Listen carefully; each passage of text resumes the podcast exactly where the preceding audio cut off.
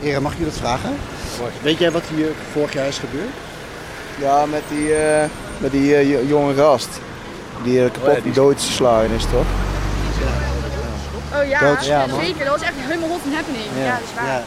Ja, ik wist niet dat het ook echt precies op deze Nee, plek ik ook was. Nee, ik ook Ah, niet. We wisten dat het op Mallorca was en Ah, ook wel bij de strip, zeg maar. Maar ja, niet per se welke meter het was. Zeg maar. Nee.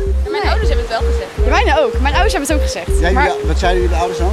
Gewoon eh, oppassen en eh, altijd bij elkaar blijven. En eh, een groepje zoeken. Dat je niet altijd met z'n tweeën bent. Want wij zijn maar met z'n tweeën. Dus minstens met z'n vijf. Lopend over de strip ontkom ik er niet aan. Jongeren die even helemaal weg zijn van de regels van hun ouders. Op het terras drinkt de een zijn kater weg van de avond ervoor, terwijl de ander zijn roes uitslaat op het strand. Mallorca heeft het allemaal: zon, zee en uitgaan. Van deze gezelligheid is in de zomer van 2021 niks te merken als Carlo Heuvelman met zijn vrienden in een vechtpartij belandt. Carlo wordt die nacht zo zwaar mishandeld dat hij vier dagen later in een ziekenhuis op Mallorca overlijdt. Beelden van de vechtpartij verschijnen op geen stijl en de zaak wordt groot nieuws in Nederland.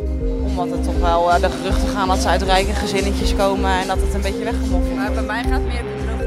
Waarom is er na een jaar nog steeds zoveel onduidelijkheid in deze zaak? Toen kreeg ik klappen en toen ging ik knock-out naar de grond.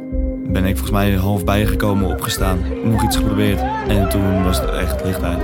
Wat klopt er van alle geruchten over de verdachte? What the fuck, maat? Wie is verantwoordelijk voor wat er met Carlo is gebeurd? Had ik hem maar drie minuten langer vastgehouden. Mijn naam is Joris Peters, misdaadjournalist bij nu.nl. Luister vanaf volgende week naar de podcast Het Geheim van Mallorca.